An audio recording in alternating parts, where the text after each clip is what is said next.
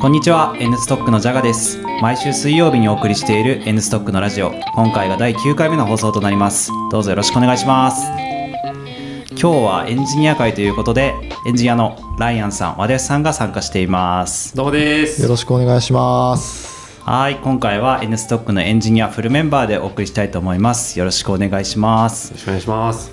僕たちエンジニア3人でこの1年ちょい開発してきてますけど初めてですね。なんかこういう人に聞かせる会話をするっていうのは。これは緊張しますね。確かに。和田吉さん初めてですもんね。いやそうですね。はい。不安しかないです。ちなみに 和田吉さんは N ストック1番目のエンジニアということで。はい。1番目かつ正社員も1人で一人目って感じですね。そうですよね、なんで僕がもう N ストックに興味持った時には和田吉さんとライアンさんもいらっしゃったのかな？そうですね、うん。まだ入ってはなかったかもしれないですけど、うん。あの一応もう内定をもらって微妙に業務委託してた時期かもしれないですね、ああなるほどね。なるほど。そんな3人でお送りしていきたいと思います。で、まあ、僕たちの最初雑談っぽい感じで始めていくと、ライアンさんと和田吉さんと僕ってそれぞれなんか住んでるところが微妙に違ってですね、うん。うん、ライアンさんが一番遠いんですよね。そうですね。今は神戸の方に住んでおります。台風大丈夫でした？台風はですねめちゃくちゃやばくて。どうやばいかというといやだから本当は、えっと、僕昨日入ってるんですけど一昨日からもう行こうかなと思ったんですよ、うんでそしたら一昨日がその台風のせいでめちゃくちゃ新幹線が混んでてはあ。新大阪がなんかこう一日人でごった返してて、はいはい。なんかもうキチキチになってたんで、あうん。これは今日来れるかなっていうのは正直不安でしたね若干。あのこのまま行ってると全然乗れなかっただろうなっていう感じだったんで。よかったです。おかげでなんとかラジオ3 人でフルメンバーで出ることができてます。って感じ今日ですは18日ですか？なんで18ですね16日とか。そうですね。なんか新幹線全部止まってるみたいなのありましたもんね。回ってましたね。こっち側はその台風か台風の前だったかあんま覚えてないんですけど雷バリバリしてたのが印象的でしたね。そうですね、あとはなんか最近お盆を終えた感じですけどどっかで遊んだりしましたか？お二人は。僕そうですね。あのロッキンジャパンにえー、と8月の13日最終日の日ですか？行ってきましたね家族と。はい。いいですね。ロッキン去年もお参加してて2回目って感じなんですけど行ってきましたね。うん。お目当てのアーティストは？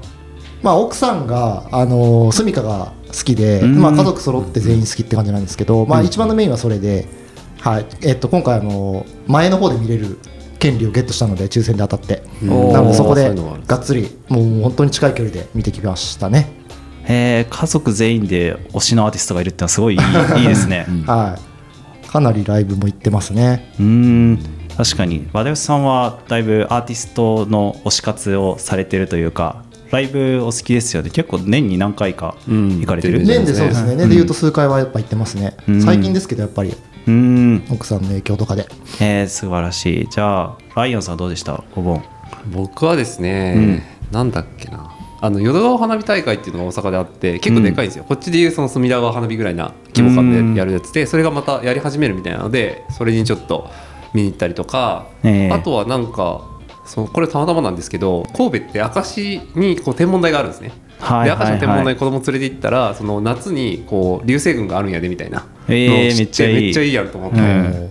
で神戸って菊星台っていうそのなんですかね。まあ基本夜景を見るところなんですけど星も見れるよみたいなところがあるらしくて、へー。じゃあそこに行くかっつって夜中行ったんですけどその夜景はめっちゃ綺麗なんですけどこうそのせいで明かりが結構あるので全く星はあれ？思ってたんとちょっとちゃう。かこうなってるような気がするみたいな。あなんか動いてるような気がするぐらいな感じでした。ね ああそうなんですね。じゃあちょっと。星は見れなかったですはちょっと残念という感じだったですね。じでしたね。ジャガさんはこれから、うん。っていうか今日今日からですか？あそう。そうですね。収録してるのは今日8月18日なんですけど今日からサマーソニックに3日間参戦するっていうことでめちゃめちゃ楽しみです。はい毎年参加してるんですけど今年は初めて前夜祭から参加する感じで前夜祭。本ちゃんは土曜日日曜日なんですけどその前日金曜日に毎年ソニックマニアっていう名前、ただサマーソニックとちょっと名前違うんですよ。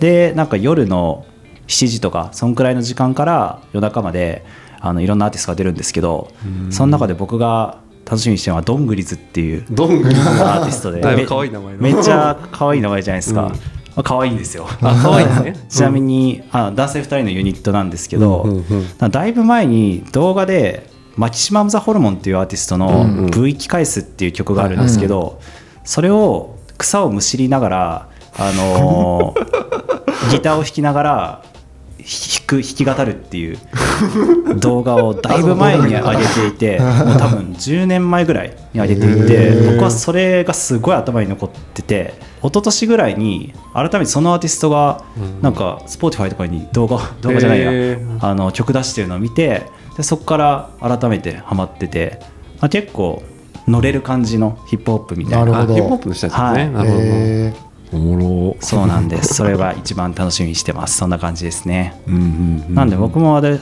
吉さんも同じで結構音楽好きかもしれないですすねね。なんかジャガさんとは意外とそれこそあれじゃないですか。うんワンオンワン一番最初にやった時に結構なんか共通の好きなアーティストがいてみたいな確かに話した記憶がある。そうそうそうそうそうはいはいはい。その会社は割とこうヒップホップに強い人が結構強いなんか集まってるなっていうまあそれで言う感覚と、があるんですよまあ僕らはあのあのふんわりふんわりヒップホップ好き。僕は全然にわかです。だ。からあれですよ。クリーピーナッツが好きっていう感じですね。ああそうそうかもしれない。です。僕もそっち側かもしれないですね。うん。うん。なるほどね日本語ヒップホップとか全然聞かないです。そうそう。なんで別にあのヒップホップアーティスト好きじゃないと入れない会社とかで全くないので、はい、面接でラップとか求められないんで大丈夫です。すごいですね。ラップの面接がある会社ちょっと気になる。踏めるんですか？実れ技る。実技。そっちか。アーティスト側だったか。じゃあそんな感じでぼちぼち本編いきますか。行きましょう。はい、はい。じゃあここからはですね放送作家からのお便りスタイルでお届けしていきたいと思います。最初のお便りですね。エンジニア3人でこうやってゆっくり話す機会ってあるの？いつぶり？という質問です、ありますね。あるっていうかあれなんですよね。毎週1回そのエンジニアランチっていうのを金曜日にやってて、なんかこうふんわりこう思ってるんだよねみたいな話をするうん日って感じですかね。うん飯食いながらやるっていうのをなんか3人いる時はやってるって感じですかね。うん。やってますねあれいつからでしたっけ？いつぐらいですかね？二三ヶ月？あでも違うな。2月3月ぐらいかな、うん、なんか寒い時期から始めた気がするな。うんうん。うん。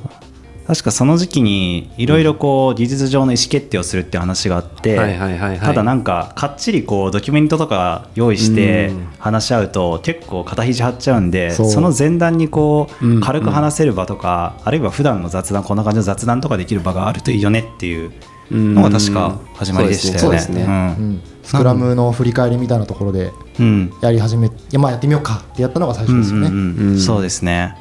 結果どうですか？やって続けてみてて。僕めちゃくちゃいいと思ってますよ。うんうんうんはい。やっぱなんかまさにその構えるじゃないですか。うんで その構えるのをなくすから逆に一番こう相談とか雑談もしやすい場所になっててわかりますすごくいいなと思ってますね。確かにそうですねなんかやっぱなんかそのふわっとこうしようかなと思ってるベースでも全然なんか話せる場だしレトロでも話すんですけどなんかそれよりもっとエンジニアリング的なもうなんですかね技術的な話とかもうん確か含めにてできてるんでいいかなと思いますね。うんうん確かに普段のこう開発の延長上にないというか、うんうんちょっとこう外れた場所にある話題とかを気軽に話せていい場ですよね。うんうんうんというわけでいつぶりっていうともう先週ぶりぐらい ですかね。そううん。ね、はいうんうん。ランチ以外で言うとあれですかね会社の近くで夜3人でああれ何の時でしたっけ？立ち飲み屋行った。なんだったかな。3週間ぐらい前かな。それぐらいですかね。う。うん。ん行きまおしたね。酒のね。うん。そううん私さんがなんか紹介してくださったお店で。あれなんなんでしたっけ？おでん。日本酒と。日本酒あのですね。あとはあんこのうんうん。燻製みたいな。あそうだ、うん。それ、はい。めっちゃ美味しかったっすあれ。そうそうそう。ありましたね。燻製ありましたね。あんこの燻製って聞いたことなかったんですけど、美味しいんですよね。なんか日本酒にあって、うんうんうん。ちょっともしあんこの燻製に興味ある方いらっしゃれば エンジニアの誰かにお話しいただければ一緒に 行きましょう、はいカジュアル面談でとか言って、はい。じゃあそんな感じで次のお便りですね、えー最近はどんな開発をしているの？順調踏ん張り時っていう質問です。うん。うん。まあ、何をもって順調っていうかっていう。のはあるかもしれないですけどね。そうっすね。順調だし、うん。まあ、常に踏ん張り時じゃないですかみたいなうん。まあそうっすね。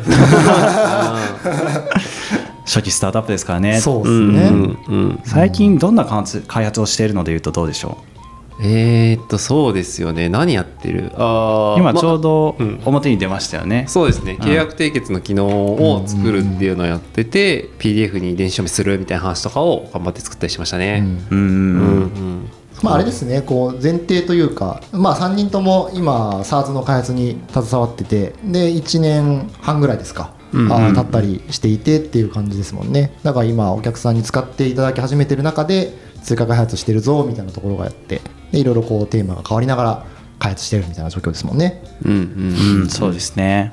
それでいうと今の、まあ、契約の締結機能ストックオプションの契約を N ストック上で締結できるという機能を開発してるんですけどあれでなんか難しかったところとか踏ん張ったでみたいな のがあったらどうですか？ホライアンさん一番うん。喋れそうな大変だった、まあそうっすね。結構でもやってること自体は普通で、なんかその PDF を生成する部分をじゃあどどのなんですかね技術検証していって結局どれが一番使いやすいかとか、あとはその契約書の元になるデータを DocX で読み込めるんですけどそれを、えっと、じゃあ PDF に変換するのってどういうふうにすればいいんだみたいなことを結構調べていて。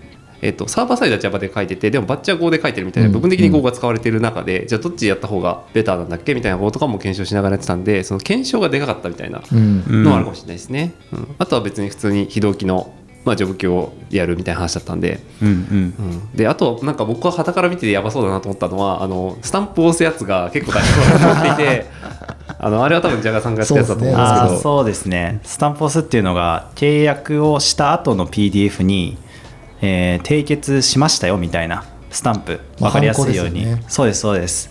送ってやつなんですけど、まあ、これがですね相対指定とかをちゃんとしてあげなきゃいけなくて、まあ、スタンプの大きさとあと端からの位置とみたいなのをこうこうでもないああでもない 調整していて、うんまあ、やっぱりなんかちょっとフィードバックループが長めでかうつなんか調整がこうアートっぽいやつって大変ですよね。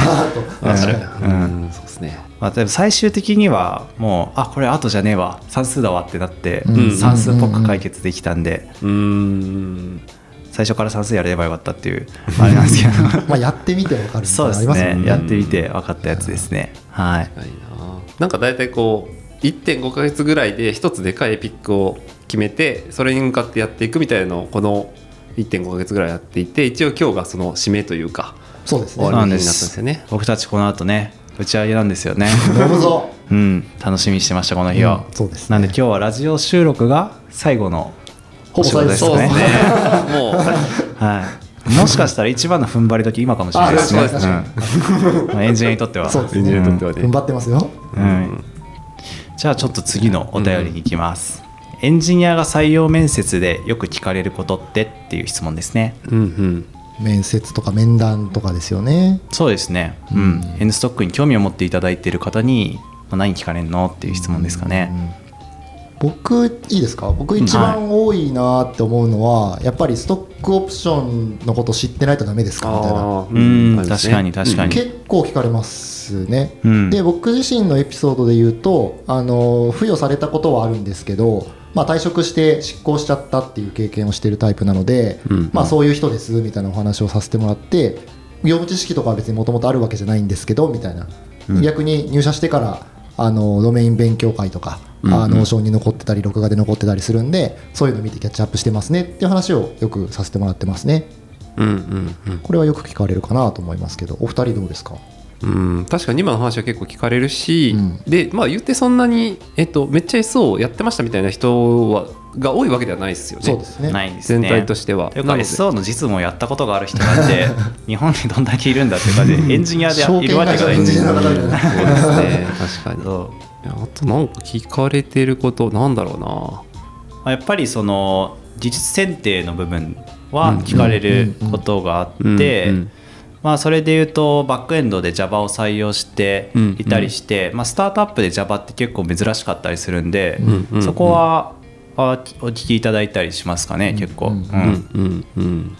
でそこで回答してることとしてはなんか僕たちの3人で言うと和田さんがこうバックエンドのテックリードっぽいことをやってくださっていて、まあ、いろんなその開発する上での環境整備とか、あるいはアプリケーションでどういうミドルウェアを入れるとか、まあ、そういうことをやってくださっていてで和田吉さんにが一番慣れてるスタックだった Java Spring っていうところを採用することによって僕たちだいぶ最初楽できていてまあそれによって今の開発スピードが出てると思ってるのでこの3人で一番開発スピードを出す時に選定した方がいい技術っていうところで Java Spring を選んだっていう背景がありますっていう、まあ、そういう話をさせていただいてますね。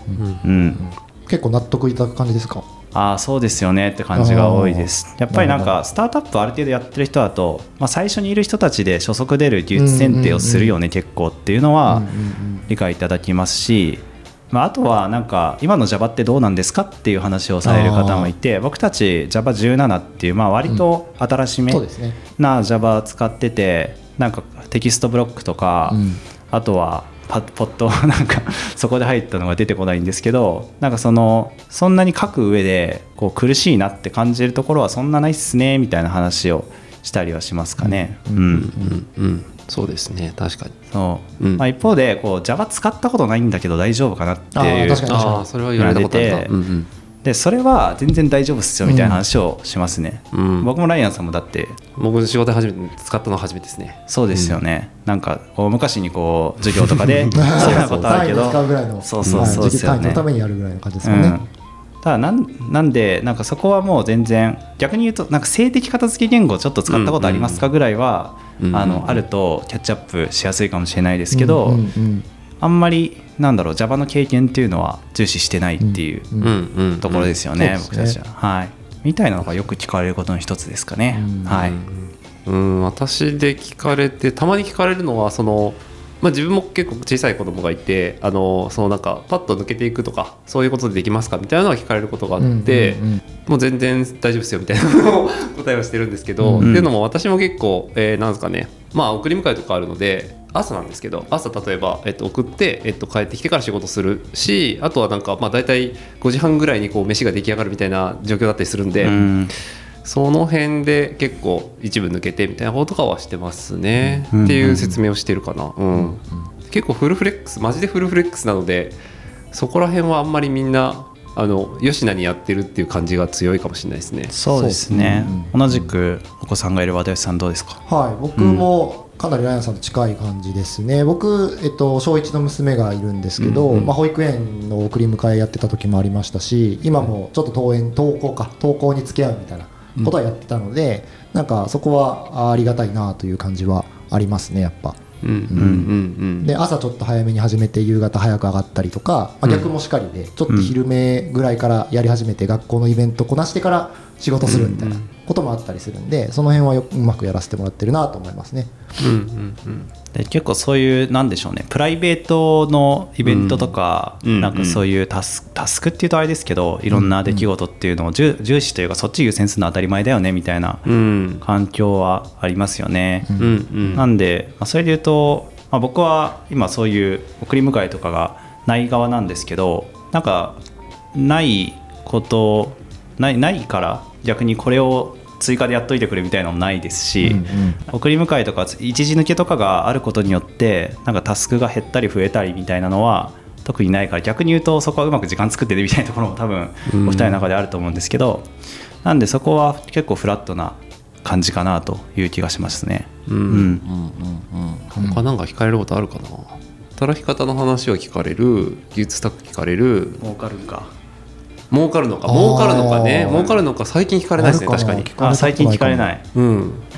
多分セカンダリの話とかこうなんか、いや SO の SARS ですよねみたいな感じじゃなくなってきてる認知があるのかなといううん。のがなんとなくあるのから確かに。こうエクセルの置き換えでどんだけ金稼げんねんしかも狭いでしょみたいうん。なスタートアップって何個あんのみたいな。うん。そういうなんでしょう。あいやそこはおっしゃる通りですみたいな。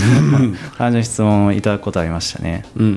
確かにおっしゃる通り減ってきてるかもしれないな。うん。僕は僕たちのなんかこう発信とかを足りてなかったというか、逆に言うと今やっとでできてきましたっていう感じだったんですけど、うんかなと思ってますね、確かに。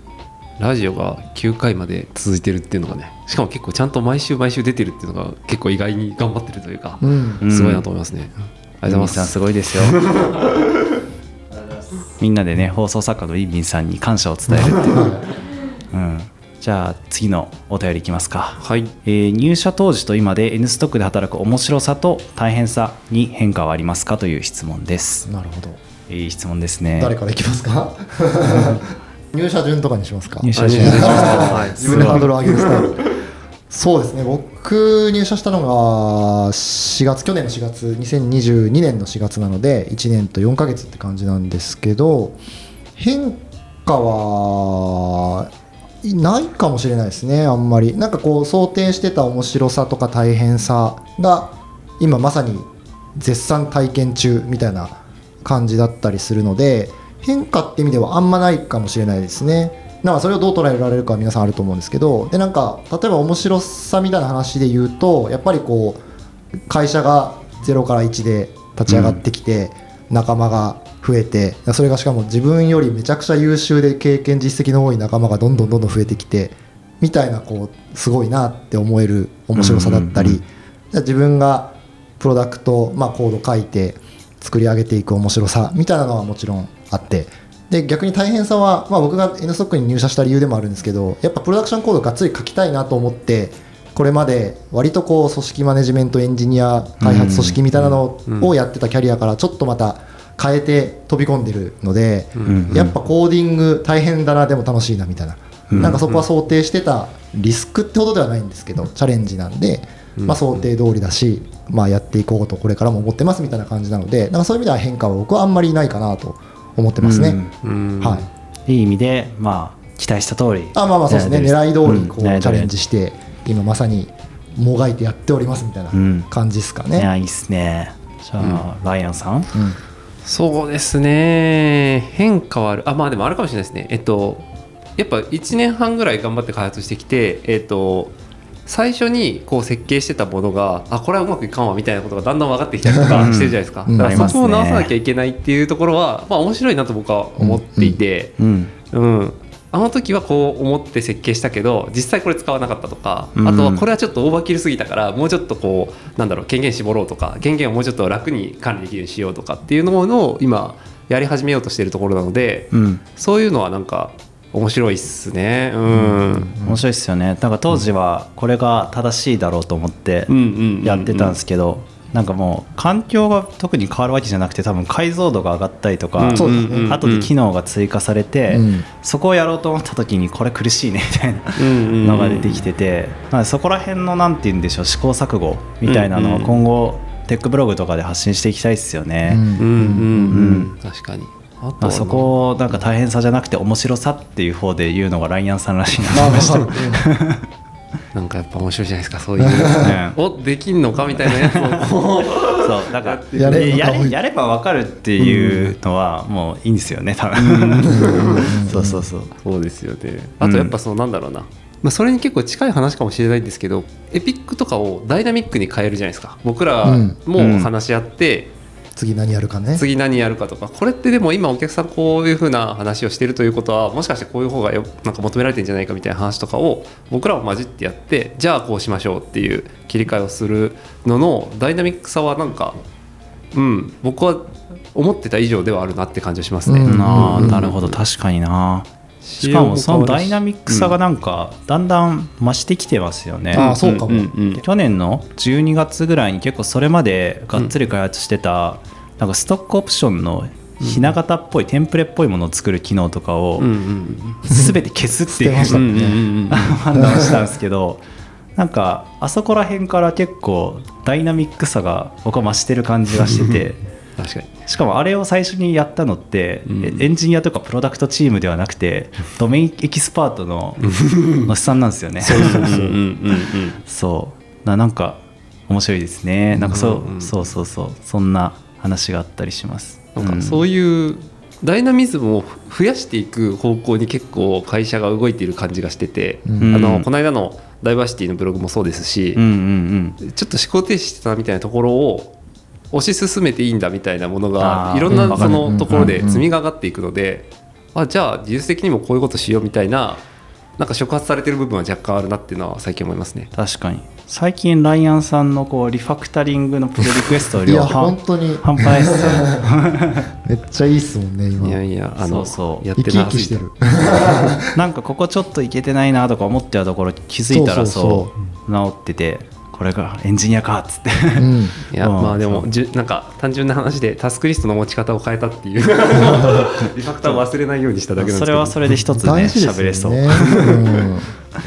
ジャガさんどうですか？うんうん。僕はどうですかねまず面白さ。面白さで言うと結構人があの増えてきてあ最初僕たちって何人ぐらいだったんだ？僕が社員番号6かな？うんぐらいなんで、まあ、6から8人ぐらいのチームで結構やってる時間が長くて、でそこから最近こうビズサイドとかに人がバーッと入ったりとかしてる感じなんですね。でその中でこう自分がそれまであここまで見れてるなって思ってた範囲からなんかどんどんプロフェッショナルな人が入って巻き取って、でその人たちがすっげえ成果を出してくれるみたいな,、うんうんなんか感じで出てきて最初の方は全部見れてる楽しさがあったんですよ結構。うんうんうん。でそれは今も一定変わってないです、うん。というのもなんか結構その話が全部 Slack とか、うんあるいは all hands とかそういう場で共有されるので、うんあるんですけどただあここはもうなんか自分は見なく見なくてもいいんだというか、ある意味任任せちゃっていいんだっていう、うんうんうん。なんか感じがなんか最近強くなってきてて、なんでなんかそういうこうチームを信じてその人たちが信たち人たちがめっちゃなんかパフォームしてくれる面白さみたいな,、なんかそういうのは今までの僕の職業人生これ2社目なんで短いんですけどあんまあ そうそうそうあんまり感じたことない面白さだったんで、まあ、それはうん。変わった面白さかなと思いますね。なんでさっき最初和田さんがおっしゃってたこうすっごい自分より強いプロフェッショナルな人が入ってきて触発されるみたいな話あったと思うんですけどあれです。あれだと思ってます、そう、うん。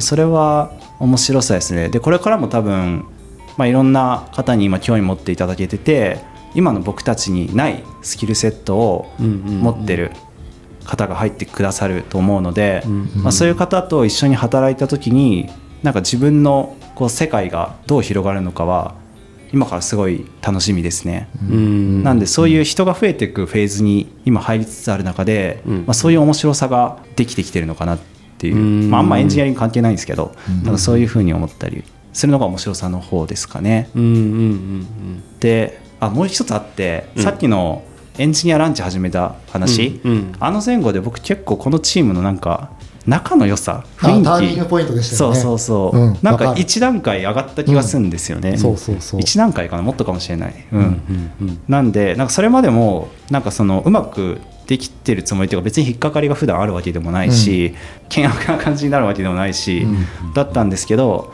なんか相談できる幅とか、うん。なんかどのレベルの流度の悩みの種みたいな相談するか1個前のポッドキ1個前2個前のポッドキャスト、うん。あの宮田さんと小馬健さんが話されてる回で、うん。経営陣が社外取りの人たちにどのタイミングで相談事をするかがめっちゃ早いっていう話を、うんうん。あのーされてたと思うんですけどなんかそれと同じことが結構できるようになったなっていう気がしてて、うん。なんで、まあ、それはなんか僕にとって結構ターニングポイントだチーム僕にとってチームにとってもターニングポイントだったしそこからのエンジニアチーム結構それまで楽しかったんですけど、うん。さらに楽しくなったなっていう感じがありますね。うん、確かにな。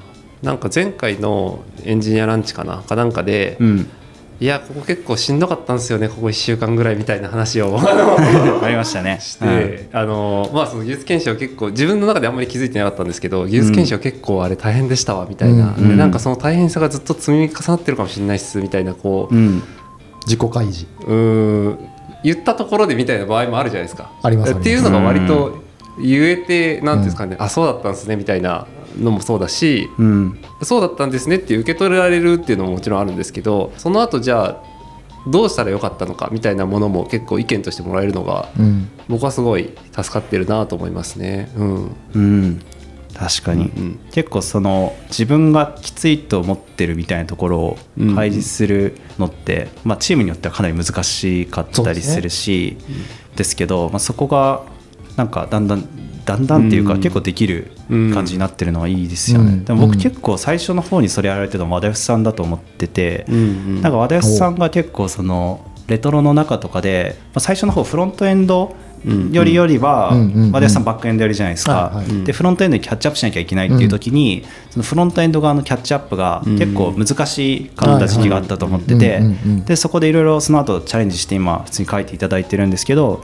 うん。その時に正直にその話をされてたのが結構僕の中で印象に残ってて。うん。だからなんかその最初になんか和田さんが出した音によってうん。なんかその後いろんなタイミングで出しやすくなったんじゃないかなってうん僕は思ってるんですけどうん。そんな風に見られていたんだ。見てますよ。う んなるほど。意外ですけどね。なんか僕、うん。それこそもともとできてたってつもりは全くなくて、えそれこそその宮田さんとかも話していただいてたやつそのうん。自己開示して、あ当ててみるとか、ーうんうんうん。ある意味こう弱いところをさらけ出すみたいなのって僕自身もともとできてなくてどっちかっていうとそのそれこそ宮田さん見てたりとかこうオうん。ープンな社風価値観みたいなのがあこれ自分もやった方が得すること多いかもってなんか思えるようになってやろうとしているうん。意識しているみたいなそんな感じかもしれないですね。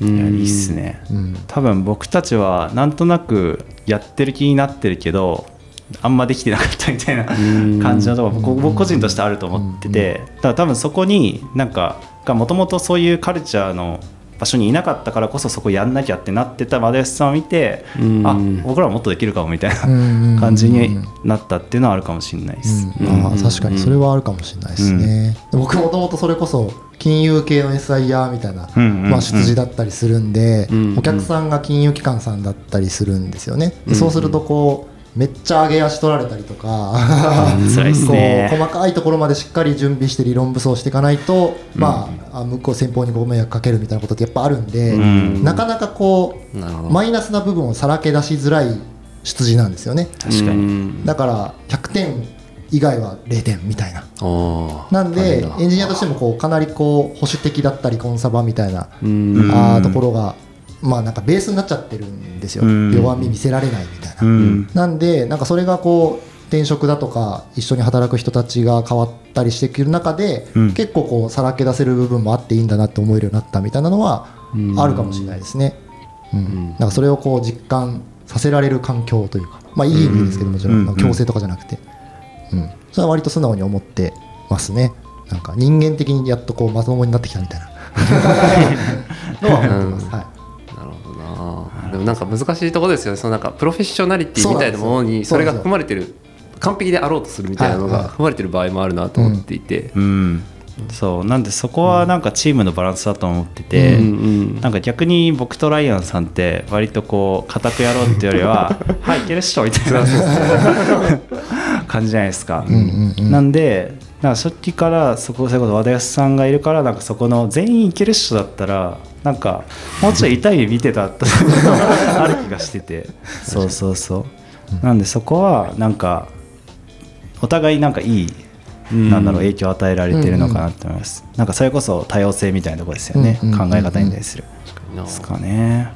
N ストックで働く。す。いません戻るとそっかあと大変さか。なんかこの前のそのコーポレートのブログで N ストックで働くメリットデメリットみたいな話もあった中で、うんうん。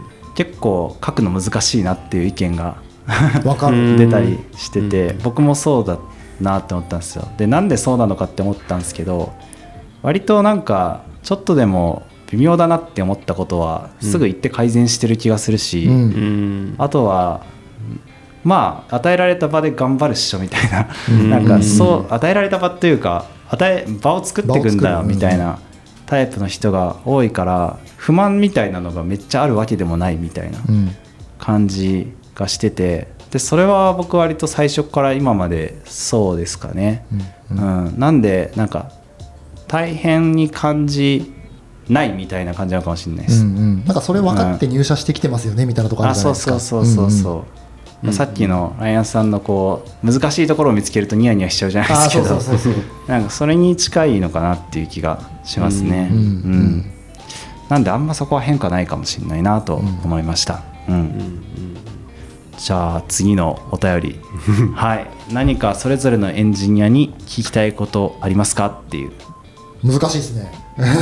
フリートークですねこれは。ねいわゆる、ランチもやってるし割と。まあまあ今まであれですよ。出た話題でもうん。初めて聞くかのようにここで話せば大丈夫です。なるほどね。はい。聞いている方の皆さんのために。そうです。なるほどで1個笑ってるというか書いてこれ和田さん書いていただいた話題ですかね。こんなのあんま意外と話したことないかもとうん思って、これいいっすね。じゃあ1個目がエンジニア向けのポッドキャストとか聞きますかっていう質問ですね。そうそう。まあ、僕ら今ポッドキャストね、まさにやらせていただいてるんで、うん。まあ、エンジニアのっていう目的で聞いてくださってる方はまだ少ないのかもしれないですけど、うん。他にこういろいろねやられてる方いらっしゃるので、聞かれてますってお二人どうなんだろうって聞いてみようと思ってこれはちょっと僕ネタ仕込みました。す。すごい偉い。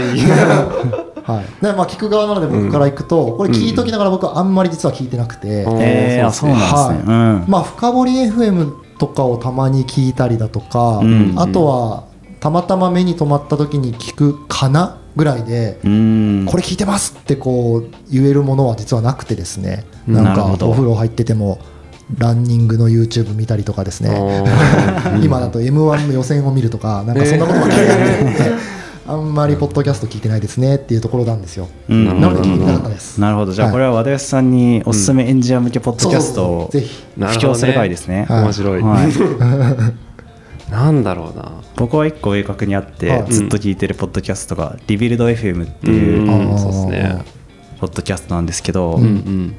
これいつから聞いてるのかな？多分大学生の時から聞いててエンジニアを志したぐらいから聞いてる気がするんですけど、元シックスアパートとか、うん。あのちょっとパッと出てこないんですけど、うんうん。まあそんな感じでいろんな場所でエンジニアやられてる、うんうん。と宮川さん？宮川さん で宮川さんとあとそのお友達が出てくる、うん。でいろいろ喋るポッドキャストでホストの宮川さんは淡々としてる感じで、うん。うん。でゲストの皆さんが個性的でめっちゃ面白いですよ。でそれぞれなんかいろんな会社のすごい技術技術したことやられてる方なんで、うんうんなんか今その US 界隈でどういうテックネタが流行ってるとか、はいはい。よくあるのだとアップルの製品発表会とかについての感想とか、うんうんあとはもう何も関係ないこう なんだろう趣味の話題とはかをなんかゆるく聞く感じでめっちゃエンジニアのネタを仕込めるポッドキャストかって言われると 別にそうではないんですけどなん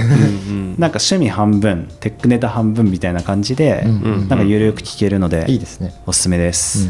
はい、なので僕これずっと聞いてたんで今回なんかポッドキャスト出るのとかもすごい楽しみだったんですよね。うん。そう、じゃあライアンさん？私もリビルドは聞いてます。へでめっちゃ毎週聞いてんのは霜降り明星ですね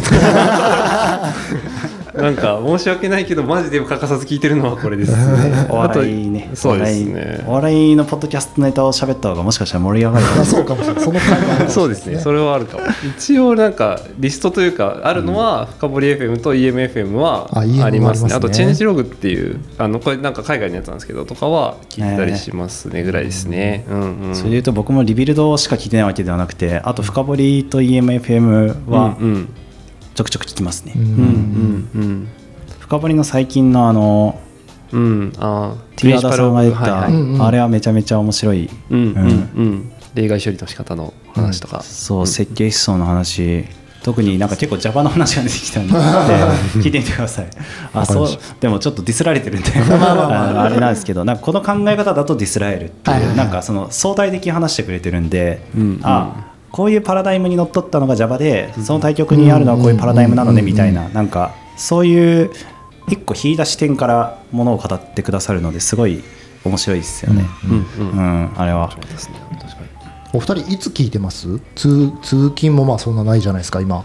そうですね、まあ、通勤の時は聞くこともありますし、あとはなんかジム行く時とか、はいはい。テニス行く時とか、移動中が多いかもしれないですね、歩いてる時は大体、ポッドキャスト聞いてるかもえー、しれないです。ううん。ん。あでも確かにそうかも。東京に出張できてる時に移動する時とかは聞くし、あと僕その送り迎え車でやらなきゃいけない、うんうん。まあ、地域というか場所柄なんで、はい。その時は流したりしてますね、うんうんううん。ん、そういうのが多いかもしれないですね。やっぱ移動なんですね、うん。そうですうん。ね、なんかもう、ポッドキャスト聞いてないと耳が寂しくなっちゃいます。あんま良くないと思います。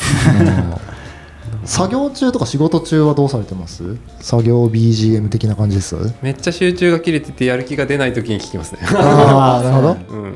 僕はもう聞いちゃうと仕事難しいタイプなんで、聞かないですポッドキャストは。うんうん。なんか集中系ミュージックみたいな、うんうんうん。僕が使ってるのブレブレイン FM っていうこれも FM ってアプリなんですけど。それはでもそういう集中系の音楽だけがかかるんですか？そうです。作業用の BGM しかもなんか脳波的に脳波的に僕もよく分かってないですけど。アルファ波みたいな。そうそうそう。みたいな感じのアプリがあって。惰性で惰性的に使ってますね。本当だ。でも面白そう。結構うんなんか集中できる感じはします。多分プラスセボとかもあると思うんですけど、うん。うん。なんでそんな感じですね。うん。聞くタイミングは、うん。うんうん面白い。確かにランニングの最中とかはめっちゃ聞きやすそう。いやそうなんですよね、うん。僕それなりに距離走るんで聞いても良さそうなんですけど、うん。あんまり耳つけないんですよね。その骨伝のやつとかあるじゃないですか。はい骨伝のやつとかあるんですけど、あんまり聞いてそもそも走らない人なので種族なので、うん 苦手なんですよね。なるほ汗かくし。ど確かに、うん。だから聞け聞きたいんですけどね。うんつけながら聞いて走りたいですけど、うんうんそうなんですよ。確かに。じゃあちょっと走る時に汗かいてもあんまり気持ち悪くないイヤホンをお待ちしてます。確かに。はい。あポッドキャストネタ、うん。こんなとこですかね、うん。ありがとうございます、聞いてみよじゃあ次のテーマで、はい。うん。えー最近技術書読みましたか？興味のあるテーマはという質問ですね。これもアデスさんから。うそうですね、うん。これも。まあ似た話よくしよく時々してますけどね。うん。うん、それこそランチの時とか、うんうんしてますね。うん。やってますけどね、僕はあれかもしれないですねやっぱ。あのあトキさんのスプリングのうんうんうん。はいはい。はい。プロになるためのスプリング入門はいあそうですね。はいはい。うんあれが一番目先はですかねやっぱり、うんうんうんうん。読んだ技術書っていう意味で言うとなんか自分がやってきたことの確認みたいなところとかこぼれてるところあるだろうみたいな新しい発見とかうん。やっぱあったりするんで、うん、そうだそうだと思って読んでたりはしますね。どことっていうわけじゃないですけど、まあ、リファレンス的な使い方もしたりとかうん。はあるかなと思ってますかね。いや積んどくになってるんで読まねば。気になるところだけでも全然いいと思います、ううん。んいやでもこれマジでいい本ですよね。なんかいい本ですか？うん。うん。DI を雰囲気でやってたんですけど、うんうん。あの Java コンフィグの書き方で DI 外部のこれが欲しいみたいなのありますよね。そうですね。あとそのテストの書き方結構しっかり書いてくれていて、うんうんうんうん。うん。かなり参考にしてたりあとはそのオートワイヤードで DI するときにそのオートワイヤード本当どこにつけるんやみたいな今結構 refactor かけてるじゃないですか、はい。変数につけるかコンストラクターにつけるかみたいな。あれの理由が明確に書いてあって、あこういうことやったんかみたいなのがアハ感がある めちゃめちゃ読みたくなりました。読みます。結構普通に現場のそのなんかコーディングにめちゃくちゃ効くそうですねなーっていう感覚がありました、うんうん。うんだからプロ Java 読んでプロスプリング呼ぶっていうなんか流れができるとうん。結構こう Java に対するハードルというかうんキャッチアップ早くなるんで実践で使いやすくなるなみたいなことはなんかなんとなく思ってますね。うんうーん。確かに確かに。いいですね。ライアンさんはどうですか？私はですね今読んでるのは合言語プログラミングあ SS あいいってやつで。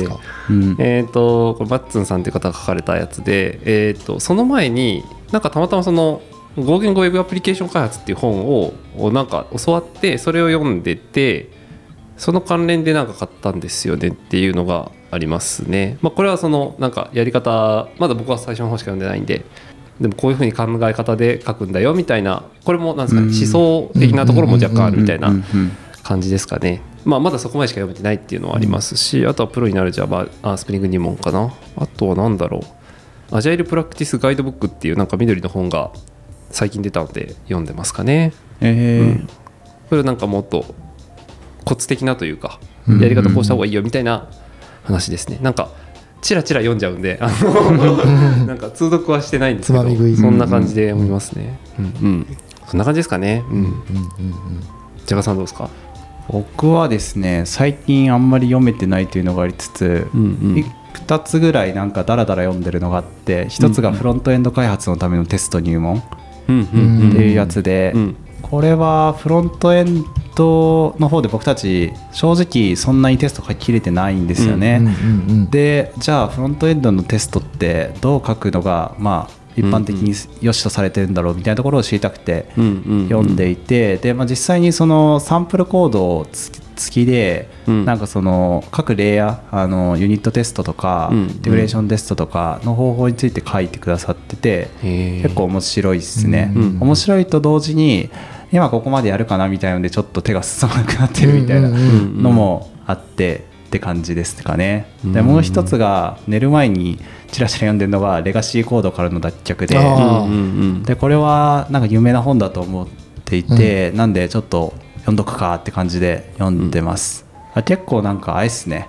アジャイルやれっていう感じなうん。メッセージうん。をすごい感じる本で、うん。なんかもともと持ってたこうこことここの設計はこうしなさいみたいなそういうハウツー本っぽい感じをイメージしてたんですけど、うんうん。どちらかというと全体的なメッセージとしてはアジャイルでどんどん変えていくぜみたいな。最初最初に設計すんじゃねえみたいななんかそういう 感じで、ああまあでも確かに分かるな僕たちもめっちゃ変えてるしなっていう。うん。そうそうそう。なんで、まあ、最初に設計を凝りすぎず後でちゃんと振り返って変えていきましょうっていうね、うん。なんかそういうメッセージを受け取ってます、ううん。ん。細かいところは寝る前なんでねあんまり覚えてない。まあまあ枕にしやすそうな、そうです、ね。割と熱いそうね。はい。うん。そんな感じですかね、うんうんうん。どうでしたか？今日一日ポッドキャストやってみて。和田さん。これは仕上がりがどうなるか。面白み楽しみと不安とみたいな感じですけど。うん。ミンミンさんがうんうんって言ってるんでね、まあ、いい感じにやってくれかしてくれますよるんでしょう、きっと3人でやるの楽しかったですね。うん。うん。そうですね。なんか過剰にこう肩肘張りすぎずいつもの雰囲気もあった気もしますし、うん。ううん。んまたどっかでねどこであるのかエなンジニア会や次は。りましょう。あ次はもしかしたら新しいエンジニアの方が入られてあ確かにねに。いいですそねそれも。その方と一緒にできるかもしれないですね。うん。うん、いいです。また、えー現在は主にエンジニアを中心に積極的に採用活動を行っています。カジュアル面談はもちろん、気軽にオフィスに来ていただけるオフィスツアーなど、いろんな機会を設けておりますので、ぜひ気になる方はチェックしてみてください。じゃあ最後に、和田さんから一言。お最後に一言 最後に一言ってこんなんあったっけ？振られると思ってなかったぞそうですね。まあさっき話したのと近いですけど僕自身は正社員1人目エンジニア1人目で入社をして1年4ヶ月ぐらい今やってきてるんですけど後からどんどんどんどんこう素敵な方が一緒に働いてて楽しい方とかリスペクトできる方が入社してくださるんですごく刺激的だなと思って日々を過ごしています。でなんかそれでこう俺みたいな私なんかが大丈夫かなとかっていうのはハードルを上げるつもりは全然ないんですけどなんかいろんな方がいてこう各々お貢献したりとかチャレンジしたりしてる環境だなとは思うのでなんかそういう方がもし興味持ってくださったら嬉しいなと思って、まあ、今日のラジオとかもやらせていただいたって感じなのでぜひカジュアル面談とかでお話できたら嬉しいなと思ってます。